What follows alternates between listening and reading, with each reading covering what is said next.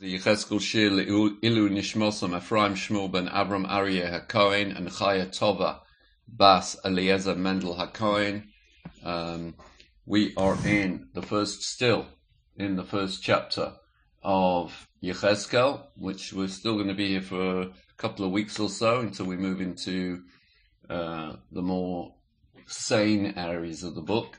Uh, we're up to chapter chapter one, verse twenty-five and uh, I'll just read the verse to you, and then we'll describe it.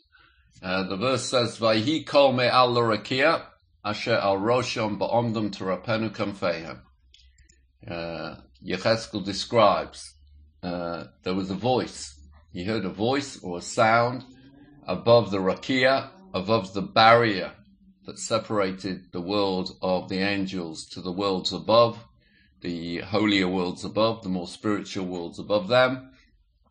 Asher Rosham, which was above their heads, Ba'omdon to Rapenu Kanfehem. And uh, when they heard this sound, the angels would stand to attention, uh, be silent, and they would let their wings down. They would let their wings droop. Um, now, in the previous verse, in verse 24, uh, we were describing the sounds that Yecheskel heard from the angels themselves, the flapping of the wings. But this time, in this verse, the voice or the sound that he's hear, hearing is not coming from the world of the angels or their wings. Uh, rather, it's coming from the world above their, the barrier that separates their world from the higher realms. Um, and uh, remember, they're in the world of Yetzirah. They live in the world of Yetzirah, the world of formation. Uh, and when this voice or this sound is heard, the angels stand to attention, their wings droop, they're silent. And uh, Yecheskel uses ex- exactly the same language as he used in the previous verse. Uh, but omdom terapenu kamfehem. So they stood still to attention in silence, and they would let down their wings when they heard the, this sound. Now we explained previously in last week, last week's shir, that in the last verse, in verse 24, the words "va'omdom terapenukam fehem," that uh, the idea that the uh, under certain circumstances, the the angels, the chayot, would uh, stop their wings beating, and uh, which was the shira, which was a song that they would sing. And we said that this referred to the songs of praise that the angels sang to God, that would sometimes be interrupted by silence. Now, we described last week uh, the two conditions why their wings would stop uh, would stop um, thrashing around and creating sound. Um, number one was described by the Abarbanel. It could be that the angels were silent because of the imminent destruction of the Beis Hamikdash and the capture of Yerushalayim, um, as a result of which the the power of the angels, the power of the uh, chayot, the power, power of the srafim was significantly reduced, and they didn't have the power to sing. They didn't have the kochos. Don't know if it exactly means power, but they didn't have the wherewithal to sing. That was the opinion of the Abarbanel. Uh, the second opinion that we discussed last time was the opinion of the Chidah, Rochaim David Azulai, that the songs of praise from the angels which was uh, created by them flapping their wings, was a reflection of the power of the service of God by the Jews in this world. Uh, when the Jews learned Torah and kept the mitzvahs, the more they did that, the more song the angels sang, the louder was the noise, the louder was the flapping of the wings. So the flapping of the wings of the angels reflected, so to speak, the um, performance of the Jewish people down here on earth and it was a reflection of the the praise uh, of the angels to God uh, in res- respect of the Jews' good performance down here on earth.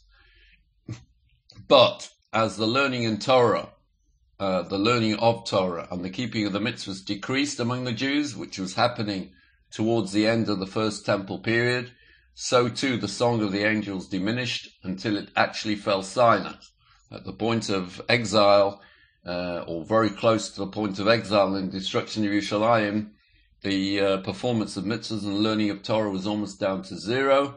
And that was why in the previous verse, Yecheskel describes the angels as ba'omdom, standing silent, to rapenu kanfehem, and their wings were drooped. Um, the, so that uh, it represents a sign of exile and destruction because the Jews are not performing the ways that they're supposed to be performing. And as a result of that, the angels don't flap their wings in song, uh, in praise of the Jewish people, and that's hence the silence. So those were the two things we discussed last week. But here in verse 25, we see that the sound or the voice that the angels hear um, are from above. Um, and there's something external. There's a voice or a sound that's external to them, coming from a higher realm, that silences them and causes their wings to droop in a similar manner. Um, we have to deduce, therefore, that that sound or that voice that they're hearing uh, that causes them to stand to attention and be silent comes from a different source, and their silence must be for a different reason. So exactly what the sound that the angels are, or the sound that Yechezkel is hearing, that is coming from above the world of the angels, uh, we'll have to describe. And essentially, there are many ways of describing it. I've picked four ways which are, you know, appeal to me, but there are other ways of describing it. Um, so let's proceed with the words of Chazal um, in various places. Isn't just um, here on, on, this posuk, but it's a theme that runs through uh, the story of kedusha. Now, when we daven, when we daven shachris and we when we daven mincha, we have a repetition of the amida, and in the repetition of the, the amida, we say certain words that are copying copying the words that particular groups of angels say to God. So, um, you know, we say Kadosh, Kadosh, Kadosh, Hashem Tzavakos, Maloch Loretz Kavodo. We say the words Baruch Kavod Hashem Mimkomo.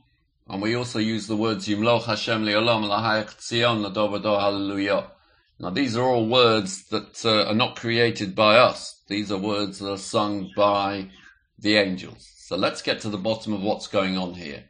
So Chazal say like this that whilst the praise of the Jewish people for their Torah and learning and performance of mitzvahs reaches the highest spiritual realm, that God receives this, this, this message, this, this song of the angels praising the Jewish people, nevertheless, there are certain times when the words of the Jews praising God reach the highest realms of heaven with no assistance, no assistance from the angels. Like there are certain things that we say or we do that can reach the highest echelons of creation, the highest spiritual realm, without being passed on via the angels. Like the angels don't have to repeat it and sing it out in song. So when we daven, uh, and particularly when we daven the uh, kedusha, uh, we we mimic the words that the angels themselves use, which I've just mentioned. Now, what, one thing that is vitally important to understand is that in davening, and a lot of people don't know this, but in davening, um, let me just give you a, a, a slight an analogy here. There's, uh, let's say that um, somebody uh, in yeshiva, and he's learning a piece of Gemara, and he answers one of the questions that the Gemara leaves. In other words, the Gemara uh, asks a question, and the Gemara leaves it. The Gemara doesn't find an answer to it which happens not very regularly, but it does happen. And he comes up with a great answer. He comes up and he goes to the Rosh Yeshiva and he comes up with a great answer. And the Rosh Yeshiva is very impressed. And he, the Rosh Yeshiva says to him, you know, it's a million dollar answer. That's a million dollar answer. You know, people have been thinking about this question for six, seven, eight, nine hundred years. And, uh, you've come up with this answer. The answer's worth a million dollars. So the guy gets very excited and he goes down to the Makolet where he's got a bill for 2,000 shekels. And he says, you know, he says to the shopkeeper, you know, I've come to pay my bill. And uh, the shopkeeper says, well, it's, you know, 2,313 shekels. He says, look, I just answered a kasha in the Gemara. The Rosh Yeshiva says it's worth a million bucks. So I'll tell you the answer I gave and we'll call it quits. So the guy at the Makolet says, listen, pal, you can't pay your bill at the Makolet with an answer you gave in the Gemara. That's, that's not the currency. The currency is money here. And uh, a similar thing applies to us. When we do mitzvahs and when we keep the Torah and when we learn Torah and everything, so we get rewarded for it.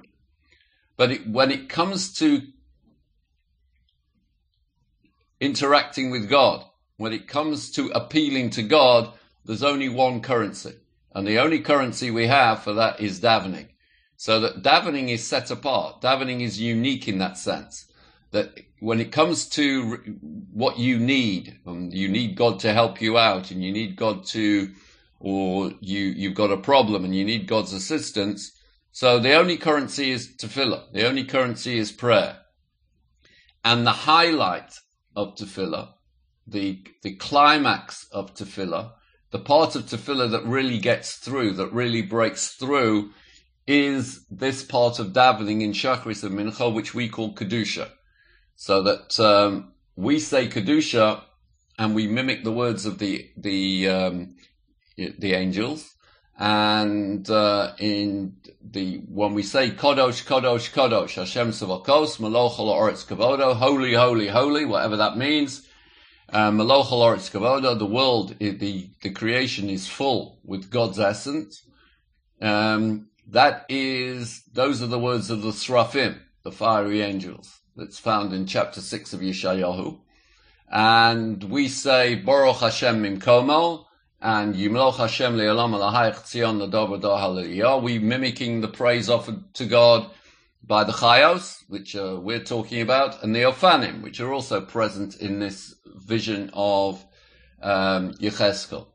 But there's a big difference between us saying these words in Kedusha and the angels singing these words to God as part of their role in creation. Their role in creation is to praise God, something we've discussed in an earlier share, why they do that. Um, but that's part of their job.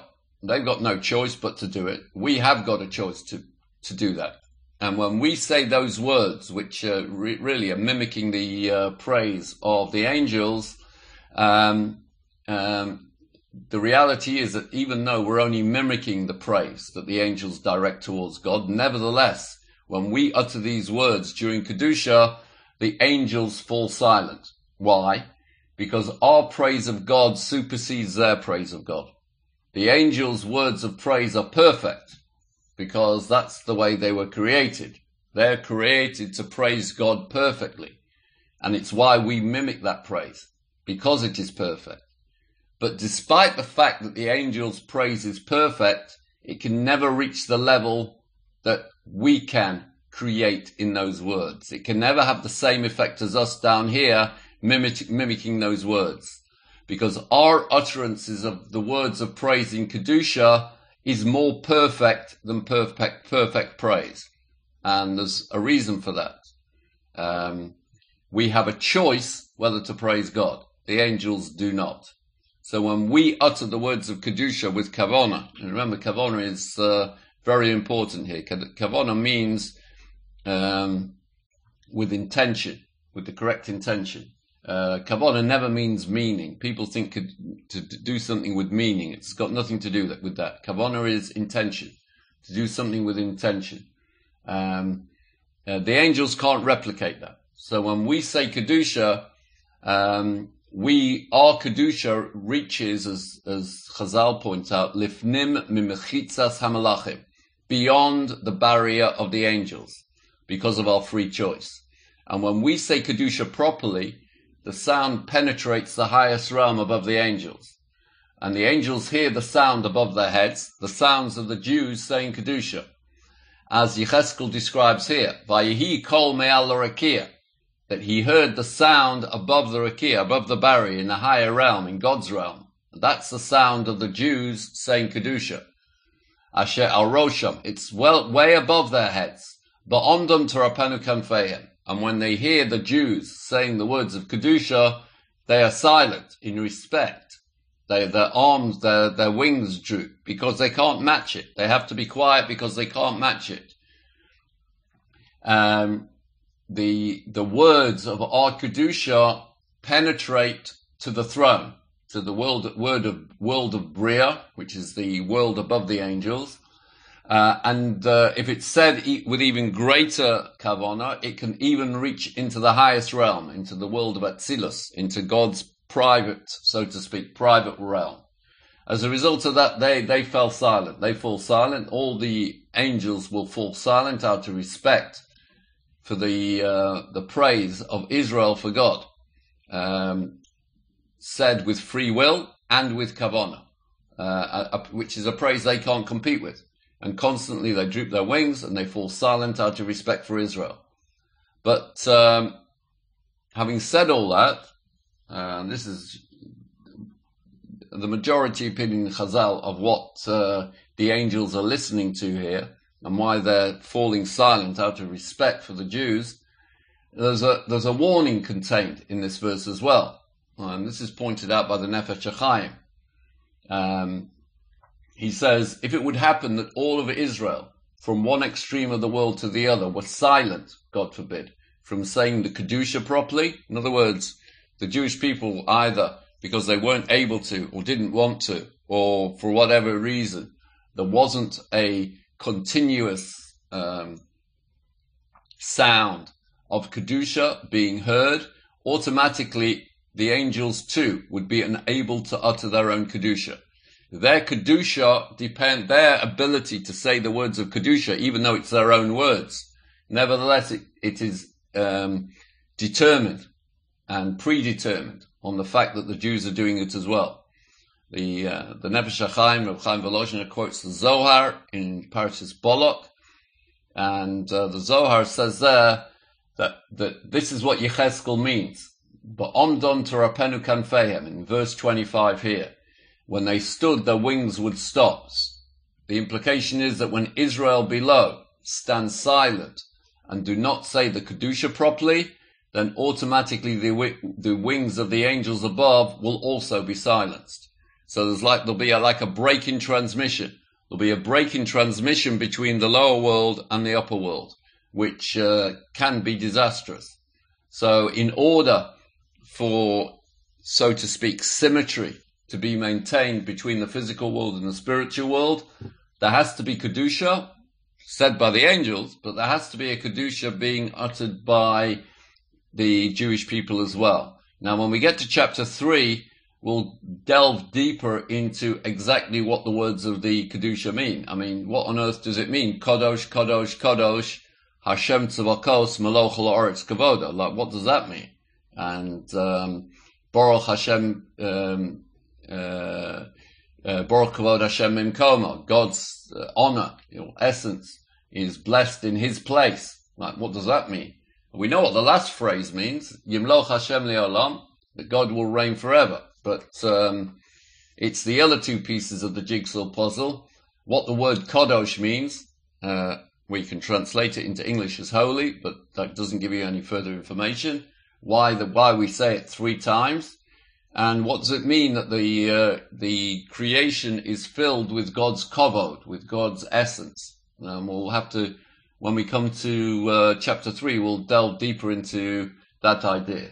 So the first idea here of um, the sound above the heads of the angels is the idea that um, they're silent. The angels are silent when the Jewish people are uttering the words of kedusha, which is the highest praise that human beings can offer to God and um, causes the angels to be quiet, to stand down out of respect for the prayers of the Jewish people, for the praise of the Jewish people, uttered, as I said, with free will and also with kavana. Kavana is uh, extremely important.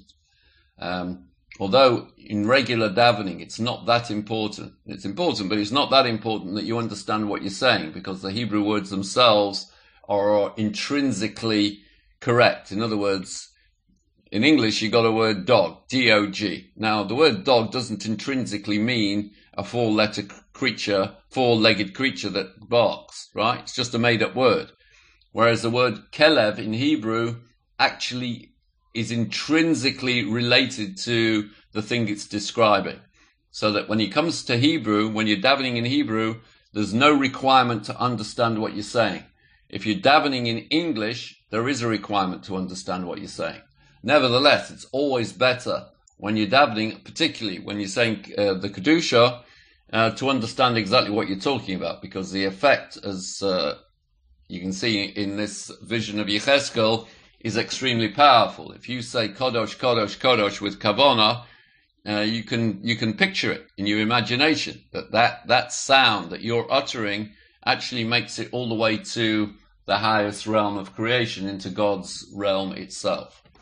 So that's one way of understanding the, the voice, the sound that Yecheskel hears that comes from above the area of the angels. The second way of understanding it is outlined by the uh, Malbim. He brings it from various sources, and he says like this.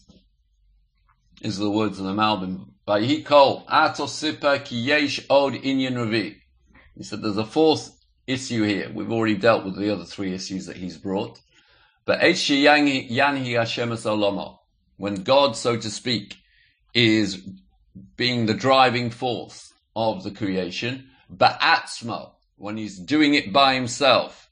So we know that God operates in history in two ways. God operates in history actively and passively. That on certain occasions, God will take an active part in the creation, and on certain situations, he, he will take a, a passive uh, part in creation.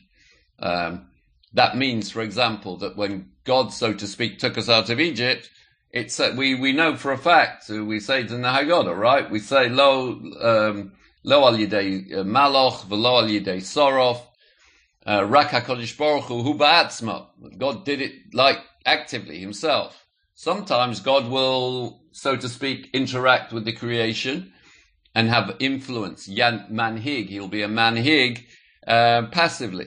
He'll allow things to happen, or he'll get other people to perform actions that fit in with his will. He'll get a prophet to do it for him.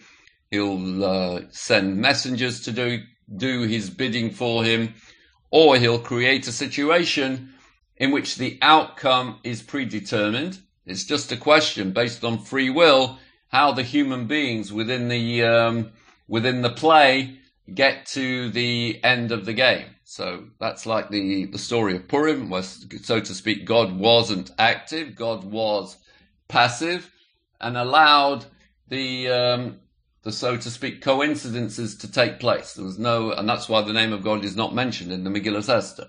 So the Ram, the the Malbim making a point here like this that the sound that he's hearing, Yecheskel's hearing, is Yanhi Hashem It's the sound of God interacting, driving the world by himself.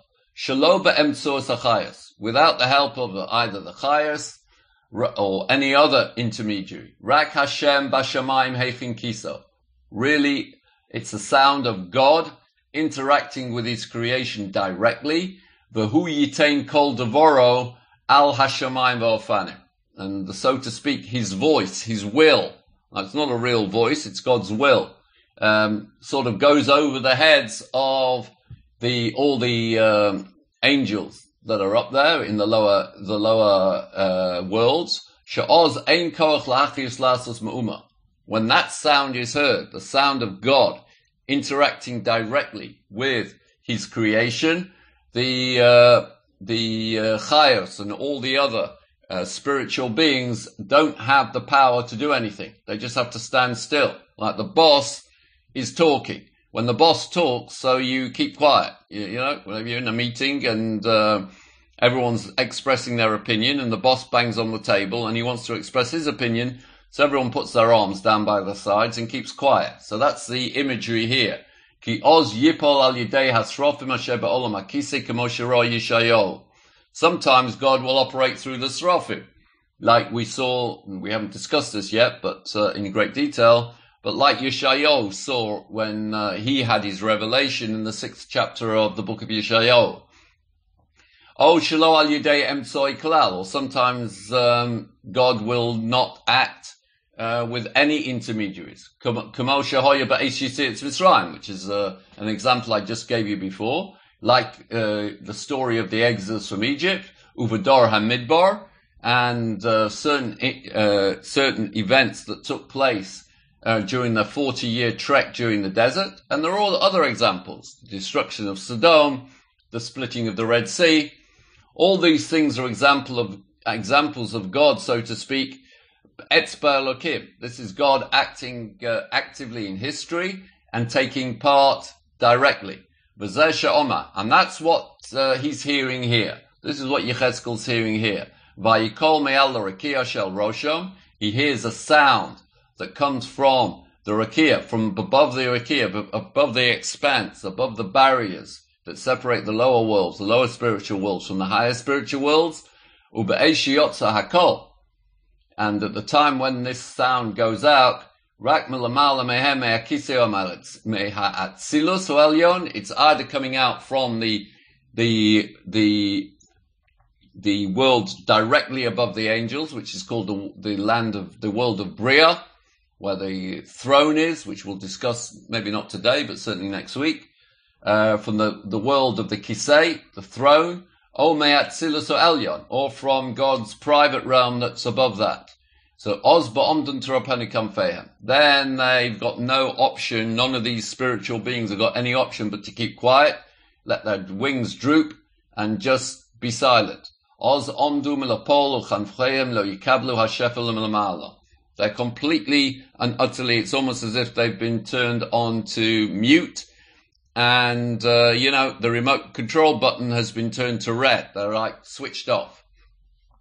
So what the, the Malbim is essentially saying is this, that sometimes God will actively intervene um, uh, in history, uh, issue instructions, which is essentially his will, directly, um, and uh, ignore uh, any type of uh, uh, which something we discussed in great detail earlier on. There was a there's a system, right? There's a system for God's will to be transferred from the spiritual realm into the physical realm, diluting as it goes down, as it's filtered down from a purely spiritual will till it gets to this world, which is a, a physical will. We understand it in physical terms, but sometimes God will miss out all that intervening transformatory um, dilute, di- di- dilution and will act directly in history. And when that happens, when God does that and tr- transmits his will directly, uh, as we said, like during like during the crossing of the Red Sea or the exodus from Egypt or the forty years in the desert, then that sound or voice of God will be expressed directly from the highest realm, and that causes the, the highest to stand still in recognition and respect that God is acting, as the Malbim describes, ba'atzma. God is acting ba'atzma by himself without using any intermediaries. He's not using Melochim, he's not using angels, he's not using Nevi'im, he's not using anybody. He's just acting. So this is uh, something that uh, we don't know how regular it is because we can't gauge it. We can only gauge it from uh, certain episodes in the Tanakh where we can clearly see the Yad Hashem. We can clearly see God, um, God uh, uh, uh, taking direct action. What's curious is that generally speaking, when God takes direct action, the nace, the miracle that occurs, is formidable and it's easy to see. When God acts, so to speak, emtsai, he uses intermediaries. So the miracle that uh, that ensues from that uh, that uh, that will, that will of God, that God wants something changing or God wants something done, any miracle that emerges from that type of interaction seems to remain closed. So I'll give you an example. You've got the word nace. Uh, the word nace means miracle. Now there are two sources of the word nace in Tanakh. The word nace uh, can mean a flagpole. And the word nace also comes from the root, uh, or is the same root as nisayon, which is a test. So what we see is generally speaking, this isn't this isn't not this isn't one hundred percent accurate. I'm just giving you a, this is a, a, generalization. It's a good generalization because but because the exceptions are very rare. There are two types of miracles. There are miracles that take place. There are flagpoles, like you can see it for miles around. You don't have to be told that this is God acting, right? When the when the Red Sea gets split, you know there's a there's a primary creature involved. There's God is involved in that When you see Sodom and destroyed by fire and brimstone, so you know it's the Yad Hashem. Um, when you see water turned into blood, so you know the Yad Hashem is present. However, that is a nace like a flagpole. It's a, it's a, a big, uh, you know, it's a, um, um, how do you describe it? It's like being in, sorry? It's a banner. Yeah, yeah, but the, a, a nace is a flag, a flagpole, but okay, a banner, it's like, um, uh, uh, you know, they have if you've ever been in, um, in, in, in Times Square in New York or in, in, um, Leicester Square in London. So you have, you know, you can't miss, you can't miss the, uh, the signs there, the video signs and everything surrounding you. So these, these, these are, these are particular types of miracles, um, which we call Nace Nigla, which, are, you know, you'd be an idiot not to know. You could, you can't not, you can't, you have to notice it. It's impossible not to notice it. There are other miracles that, uh, you know, uh, Uh, you you could turn you could look at it and say, well, you know, that's not really a miracle. That's a coincidence, or you know, it's just a freak of nature, or whatever else, and you could turn your back on it. Now, what's important? So the the irony, I don't say the irony, but the paradox of it is the most important miracles are not the ones that God does by Himself, not the splitting of the Red Sea not the uh, destruction of Sodom and Amorah, not the turning of the water into wine, not the dropping of the manna in the desert that uh, you know that the people ate for 38 years. That isn't; uh, those aren't the important miracles. The important miracles are the ones that you have to work at. It's there are nes that there is a nisayon that there's a test to it. You have to work it out. Like you could read the story of Purim and uh, you know, if you were a a a, um, a, crit, a, a, critic, a biblical critic, you could read the story of Purim and put it all down to coincidence. There's no God. There's nothing. It's just you know, it just happened. Similarly with the story of Hanukkah, the story of Hanukkah contained both, and this is the point I want to make here. The story of Hanukkah contained both a Nace Nigla, God Ba'atzma. That was, you know, the, the candles lasted, the oil lasted for seven days an extra seven days. That is a nace nigla. That is chutz l'derech hateva. Anyone that witnessed that would say that's the hand of God. Etzba Elokim. That's the hand of God. However, the other miracle that took place there was the war.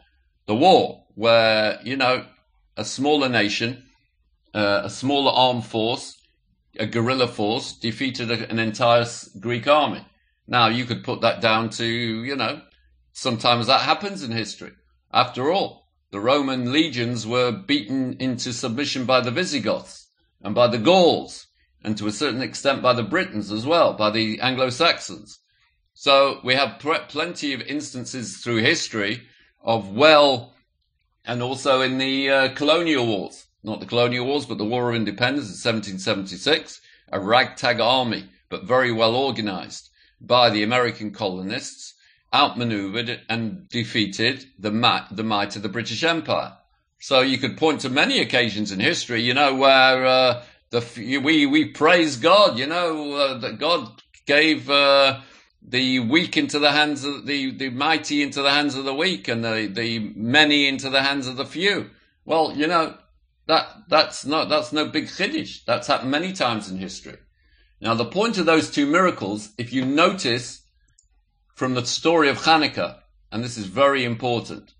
The rabbis do not mention anywhere the miracle of the candle, the miracle of the oil. Nowhere. If you look at Al Hanisim, which is what we say in benching, Al Hanisim, Bimei Matisyo ben Yochanan Kohen Gadol, you won't see, which we say in benching, and we say the Shemona Esra all the way through Hanukkah, you won't mention, here mention any mention of the miracle of the candle. Only the wall when you when you read um, Haneros Halolu, when you light the candle, there is no mention of the miracle of the candles. None. Zero. The rabbis do not want you to dwell on it. It's not what's important. The whole idea of a nace nigla, the whole idea of an open miracle is to open your eyes to the fact that everything in this world is a miracle. The point of the story of Hanukkah and the point of the miracle of the candles is to point you backwards to understand that everything that happens in this world, every interaction in this world, everything that you see and take for granted as nature in this world is in fact an open miracle of God taking place every second. And that's very hard. So even though we're describing here, the Malbim is describing here that the sound, when the angels keep quiet of God, so to speak, taking, uh, interacting with the world directly without any, um, intermediary, that normally is, although it's a paradox, that uh, when God interacts with the world directly, you think that was the greatest of interactions. Nevertheless, it's not the greatest of interactions because that reduces a person's uh, ability to have free will, to understand that everything he looks at is a gift from God, is something that's come from God. Because if you you know the the generation of the um, the generation of the uh, of the desert, so they weren't they they were no great shakes. I mean, how could you not believe in God after seeing what happened on Mount Sinai? How could you not believe in God after splitting the Red Sea? How could you not believe in God after seeing ten plagues? How could you not believe in God after seeing the manna fall? How could you not believe in God when you saw bitter water turn into to into sweet water. How could you not believe in God when you saw Korach being devoured by the sand? I mean, you know, uh, nothing. You know, they, the, the, the, their belief, their bitachon in HaKadosh Baruch Hu was zero. They had nothing. They, it wasn't a question of free will. They had no choice. It was, it was a davar pashut. Whereas our generation, our generation, where we don't see the hand of God, we don't see it. The only way we can see the hand of God is to look out of our window and see God acting, so to speak, passively. That God, everything goes, moves, seems to move like clockwork. And the reality is it doesn't move like clockwork. It's God, so to speak, his intermediaries, or God himself, pressing the refresh button all the time, but he keeps it hidden. Hence the language Adon Olam, which we sing, Adon Sheneh Lam. It's the master who's uh, Olam, he's the master of the world, but he's the Adon Shenelam, he's the Adon that is hidden. He hides himself. And that's why our generation, and the previous generations too, are far greater than the generations of the, of the desert. Much greater. Far greater. Exponentially greater. And this, this really explains, I'm, I'm getting a bit off subject here, but this is very important because we just dealt with it in the Torah that the Torah just describes Moshe Rabbeinu as the most on of Mikol Adam. He was the most humble of all men. Now the reality is Moshe Rabbeinu knew exactly how great he was. Listen, he was a very intelligent man and he understood that there was nearly two and a half million people in the desert and God only spoke to him. So he must have realized he was pretty special. And uh, the Torah was given to him. And uh, God appeared to him at the burning bush and uh, he was accepted as a leader of Israel. And he performed all these miracles, you know, with his stick. He knew he, how great he was. So why was he the, why was he the, considered to be the most uh, humble of all men? So I heard, I heard an explanation that really appealed to me. And this, this goes to what I'm saying here now about God's interacting with the world. the, the Medrash, the Zohar actually says that uh, Moshe Rabbeinu was shown the Sefer Toldos Odom. In the beginning of Bereshis, the Torah describes their Sefer Toldos Odom. This is the book of the generations of man. That uh, Moshe Rabbeinu had a peek, a sneak preview of the book. And he saw the generations that would come after him. And he saw his own generation, a generation that saw miracle after miracle, open miracle after open miracle. And then he saw the generations that would come before Mashiach when God would be completely hidden from the world. And he saw that the Jewish people would still be going to shul. They'd still be wearing their kippot in the street. They'd still be yearning for the land of Israel. They'd still be wanting to learn Gemara. They'd still be wanting to learn Chumash every week. And he thought to himself, how great are they compared to us? We so we, you know, it's obvious. We believe in God. We're daven. We'll do, we'll do whatever. What Na'aseh v'Nishma. Of course, we'll do Na'aseh v'Nishma. God's there on top of the mountain. So it's no big kunst that we we are who we are. But this generation, the generation of the Chamor, which that's what our generation, the Gemara calls our generation, the generation before Mashiach, the generation of the Chamor. We're called the generation of the Chamor because, generally speaking, people go to shul and they daven. They don't know what's saying. They haven't a clue what they're talking about. You, you take a person on Friday night, Kabbalas Shabbos, and you say to him, you know, you just read a chapter of Tehillim in Kabbalas Shabbos. Please explain it to me. So how many people could explain it? We're like a chamor, like donkeys. We go, but we go to shul. We don't see God. We don't see it. All we see is trouble. Times of trouble. Tsar. We just come out the generation of the great, one of the greatest tragedies in Jewish history. And guess what? We're still going to shul. We're still learning Torah. We're still do, and that's why, um, Moshe Rabbeinu was the most humble of all men because he appreciated that his his belief in God, his bitachon in God, is nothing compared to ours. Nothing. Our generation are the generation of Gadlus. Our generation are the generation of the Chamor. That we're doing it, we're doing it, and we're still, even though we don't know what, why or how or how we can, st- why we're still here. And yet we're still doing it. We're still going to shul. We're still listening to, well, we try and listen to the rabbi. We do as we, uh, do as much as we can and we're still here and we've seen no miracles. All we've seen is Tsar. That's why Moshe Rabbeinu was so humble. So this is the idea here that, that I think it's one of the ideas that the Malbim's trying to get over. The God acting ba'atzma. So that causes the that causes the angels to the note, the sound of God's will. It's not really a sound. It's uh, it's the the feeling that they get when God is acting, so to speak, when they feel God's will pass through them directly into the physical world. They are silent. God bangs on the, the boss bangs on the table and there's utter silence. But when God bangs on the table and there's utter silence and he takes part in this world, he interacts with this world. So that reduces, and we see it. So that reduces our free will. And that reduces our ability to have bitachon. Because if you see God, so what do you need bitachon for? What do you need free will for? So that's why it's a, a very irregular occurrence and why this generation in particular, well, the, the, generations that have come since, you know, last few hundred years are such, so much greater than the generations of the people that uh, walked through the desert and came to the land of Israel. Okay.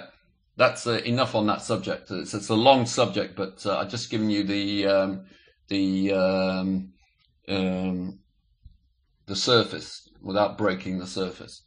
Okay, so that, that, those are two two. I've given you two ideas there of what the Yechezkel is um, um, hearing or so uh, witnessing or or imagining here the sound that's from above the angels. There are two other explanations I want to express here very quickly.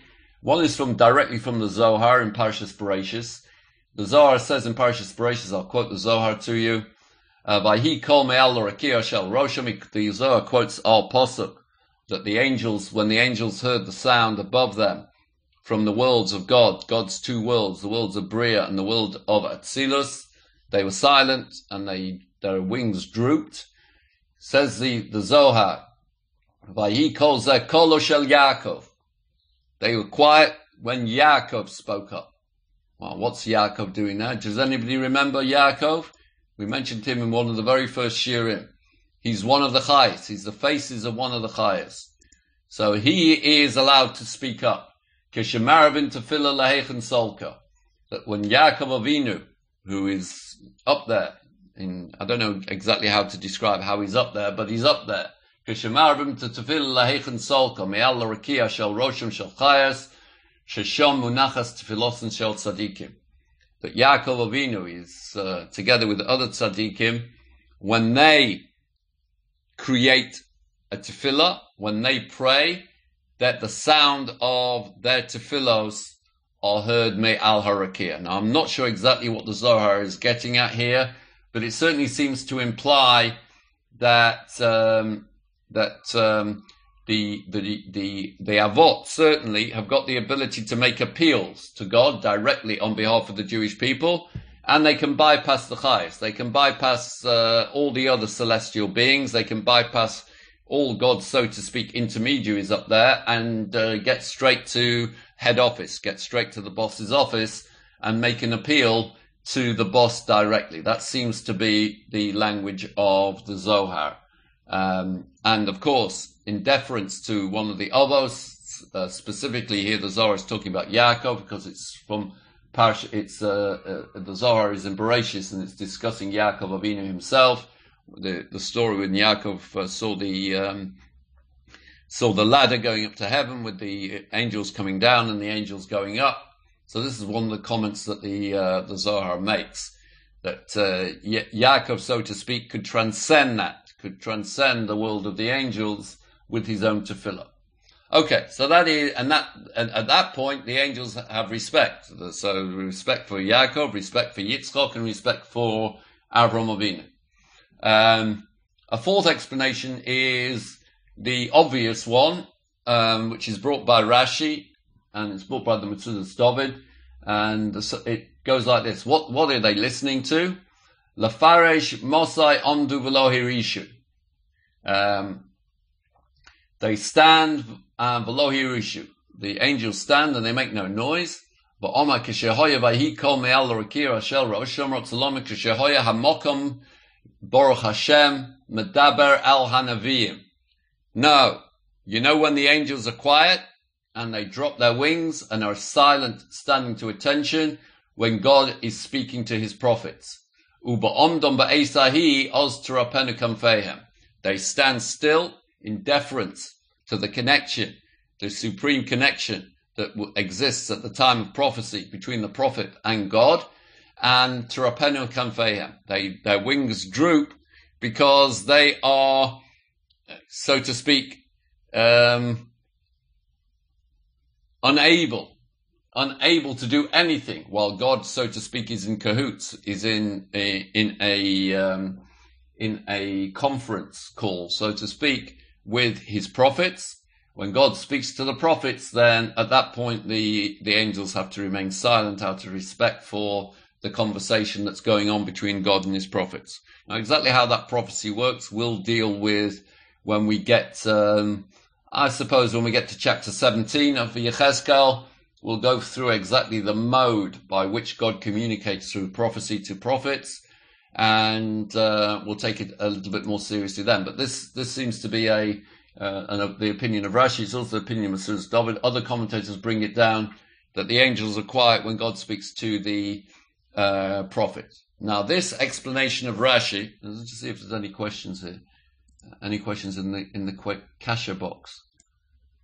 Chat. Zero. No one. She was. I'm either saying something right or totally wrong. Okay. So this explanation of Rashi and also the Metzudas David uh, uh, uh, that explains this posuk that God, so to speak, uh, everyone's quiet when God, so to speak, is communing with His prophets, is really a prelude to the next chapter, which we're coming to very shortly. Uh, we're almost at the end of chapter one, and again, chapter two takes us back really to normality, or uh, not normality, but uh, normality compared to chapter one. Um, so this idea of Rashi is really a pre- prelude to chapter two, which begins with a prophecy to Yechezkel. Now, in chapter two, verse one, I don't want to ruin the story for you, but there's a lot, there's a lot going on in chapter two. Um, chapter 2 begins, Vayomer Eli, uh, God spoke to me, Ben Odom Amod. He said, Son of man, stand on your feet, Va'adaber otoch, and I will speak to you. Now, the first time that God communicates, so to speak, verbally and directly to Yechezkel in the Sefer is in chapter 2, at which point uh, the angels down tools and are silent, as Rashi's just pointed out.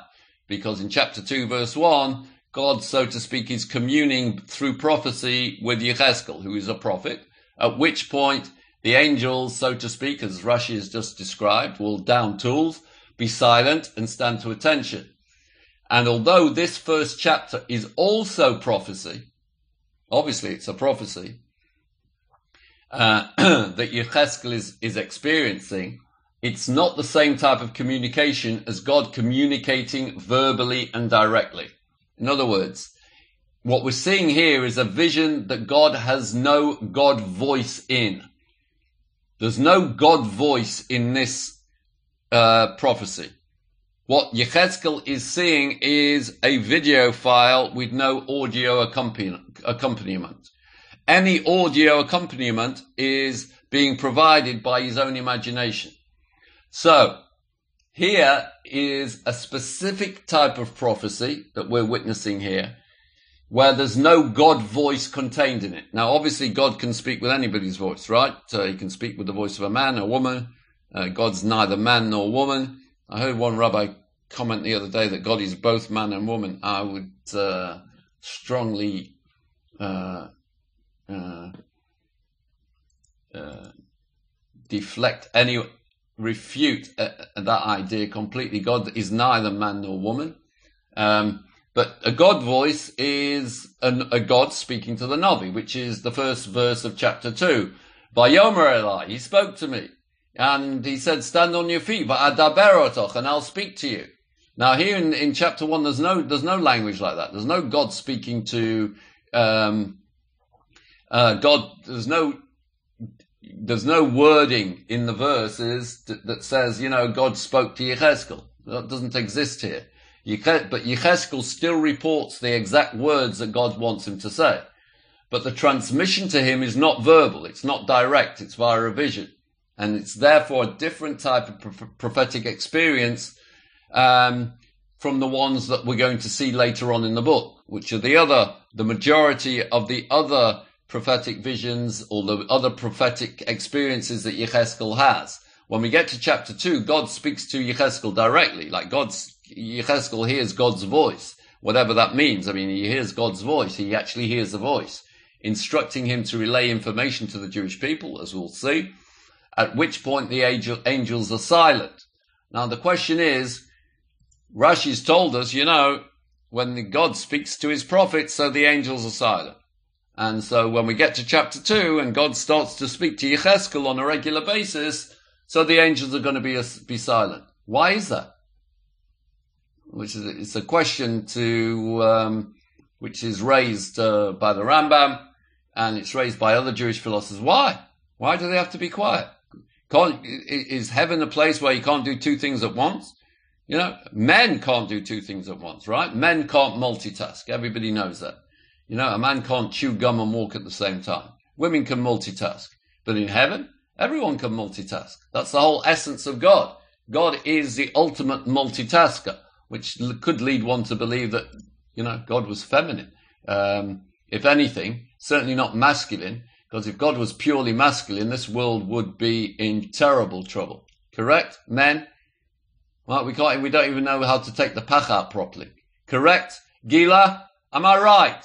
The men do not know how to take the pach out correctly.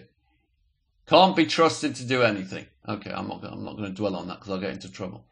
Okay, so the Rambam asks, why is that? So listen to the way the Rambam describes a Novi. Bear in mind, and uh, the words of the Rambam, bear these words, and I wrote this into my notes a long time ago. Bear these words in mind when some fool tells you that there have been people in recent generations who are prophets. I'll say that again. I'm going to read to you what the Rambam says as to why this is, why the angels. Um, hold on, Harvey wrote. So we're not to understand that the same voice that spoke to Moshe at the burning bush, and no, the voice that spoke to Moshe Rabbeinu at the burning bush was the voice of his father. That's why Moshe was attracted to it. That's the Zohar. So God can speak in many voices, right? He's like Mike Yarwood, if you remember Mike Yarwood, uh, Harvey. Um, anyway, so I'm going to read to you the words of the Rambam when he describes what a Novi is, and I suggest you bear in mind these words very carefully when some fool comes and tells you that there, there have been people, rabbis in recent generations who are prophets. These are the words of the Rambam. Prophecy is bestowed only upon a very wise person of strong character who is never overcome by his natural inclinations in any regard. Instead, with his mind, he overcomes his natural inclinations at all times. He must also possess a broad and correct perspective. A person who is full of all these qualities and is physically sound, he or she is fit for prophecy. These characteristics do not themselves bring prophecy remove ob- obstacles that a prophet might face were he to lack them. Prophecy is not acquired in a short time or without great effort. When he enters the paradise, which is the realm of all knowledge, and is drawn into these great and sublime concepts, if he possesses a correct perspective to comprehend and grasp them, he will become Kodosh. Uh, I'm not sure what he means by that. He will advance and separate himself from the masses who proceed in the darkness of the time. He must continue and diligently train himself not to have any thoughts whatsoever about fruitless things or the vanities and intrigues of the times in which he lives. This is because prophecy is not acquired in a short time or without great effort. Instead, his mind should constantly, with no interruptions at all, be directed upward, bound beneath God's throne of glory to comprehend, comprehend the holy and pure forms and gazing at the wisdom of God in its entirety and in all its manifestations, from the most elevated spiritual form until the navel of the earth, appreciating God's greatness from them. After these preparations, the spirit of prophecy will immediately rest upon him. Nevertheless, there is the possibility that God will withhold prophecy even from a person who is worthy of it. When the spirit rests upon him, his soul becomes intermingled with the angels called Ishim, who we've not discussed yet, these angels. We'll discuss them in a later chapter. And he will be transformed into a different person and will understand with a knowledge different from what it was previously uh, designed to do, to appreciate. He will rise above the level of other wise men, as Shmuel told Shaul when Shaul became a prophet. But Ruach Hashem, the Spirit of God will descend upon you, Nabisa imam, and the spirit of prophecy will rest upon you and you will be transformed into a different person. So, when God is communicating with a prophet, he's communicating with a person who has reached the ultimate goal for which man was created. To get to such a level that he can go beyond all barriers and above all levels of angels and reach the highest spiritual level capable for a created creature, this is Tachlis Habriya. This is the purpose of creation. To be as godlike as a created creature can be. Angels, on the other hand, can never reach that level as they have no free will and no abilities to advance. A prophet, on the other hand, has reached a level based on his own decisions where he can do that. He can therefore break through the barrier above the angels into the realms that the angels cannot enter. In recognition of that communication between God and the Navi, the angels are silenced. They're silenced out of respect for an individual who has performed the Tachlis Habriya. Not because he's programmed to do so, but because of the free will decisions that he's made and the discipline he's applied into his life. Angels are respectful of that, totally respectful of that, on the basis that they know they can never achieve what this particular individual has achieved. Therefore, they down their tools, they're silent out of respect for the Novi who has managed to transcend into an area that they can't transcend to. So they're quiet, but they're not totally quiet. They're not totally silent. They still sing Kodosh, Kodosh, Kodosh, they still sing Baruch Kavod Hashem in Imkono, but it's barely audible out of respect for the Novi in communication with God. As God himself told Eliyahu Novi at his most intimate moment of prophecy. That, um, again, I refer you to the Posuk in Malachim, where God is talking to uh, Eliyahu Novi, and he's performing an act that he only did for Moshe Rabbeinu. He passed in front of him. say, God said, go and stand, he's talking to Eliyahu Nabi, v'omadata bahar, stand on the mountain, lifnei Hashem before God, v'inei Hashem over. God is going to pass in front of you. V'ruach gedola, there'll be a strong wind. V'chozot uh, mafarek horim, so powerful that it will split mountains, umashaba sloyim, and shatter boulders, lifnei Hashem, from before God. But, says God, lo baruach Hashem, God is not in the wind. Va'achar ruach rash, and after the wind there will be an earthquake. Lo barash Hashem, God's not in the wind, in the earthquake. Va'achar harash, and after the earthquake, Aish, there's fire. Lo ba'esh Hashem. God is not in the fire. Va'achar ha'esh, and after the fire, kol demamah dakah. There's a still, almost silent, tiny sound. The sound when God passes by is the almost silent sound of the angels still saying, Kodosh, Kodosh, Kodosh, Hashem Tzavokos, Baruch Kavod Hashem Mimkomo, and Yimloch Hashem Le'olam, Alahayach Tzion Hallelujah. So at the moment of most intimate prophecy, apart from Moshe Rabbeinu, the most intimate moment of prophecy ever known, which was Eliyahu Novi on Har Carmel, on, on Har Sinai, um, the, the, the moment of that intimacy was punctuated by almost silence, which is what uh, Rashi is describing here. Almost silence, and what the Rambam is describing here, almost silence. the angels themselves are almost silent, barely audible, but out of re- and that's out of respect for the prophet. But they still continue with their words that they sing consistently. Um, Kodosh, Kodosh, Kodosh, Baruch Kavod Hashem Mimkomo. So there you have, there you have verse 25 in a nutshell. Um, what we're left to do is verse 26, which is going to be next week. Verse 26, I'll just read it to you because it is my want. Um, which is getting even more, it's getting even closer. We're getting even closer to the real deal now, right? We've, we've started off by looking at the feet of the angels and we're right up there now. We've seen, we've heard the sound above the rakia in the realm of God. And now comes the famous posuk, verse 26, which I'll read and then we'll deal with it next week. Umimal rakia, asher rosha, above the expanse, above the rakia, above the barrier, which is above the heads of the angels. Kamara Evan Sapir. Was like the appearance of a stone called Sapir. And also Damus Kise, the appearance of a throne. But al Damus Kise, and on the likeness, on the appearance of the throne, Damus Kamari Odom was the likeness and appearance of a man milmala above it, above the throne. So that's, uh, we've got all that to look forward to. Um, next week, exactly who the man is. Um, you know, don't know who the man, who is the man. Okay, who's, we'll see who the man is next week.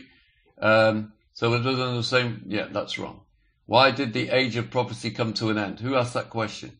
Gila. Uh, that's a, a, very important question. It's yeah. all the best questions every week. The best questions get asked at two minutes past six, right? Why did the age of prophecy come to an end? So that's a, a question that we'll deal with later on in the series. Um, hold on. So we're not talking. Yeah, okay. If anybody's got any questions, now's the time to ask.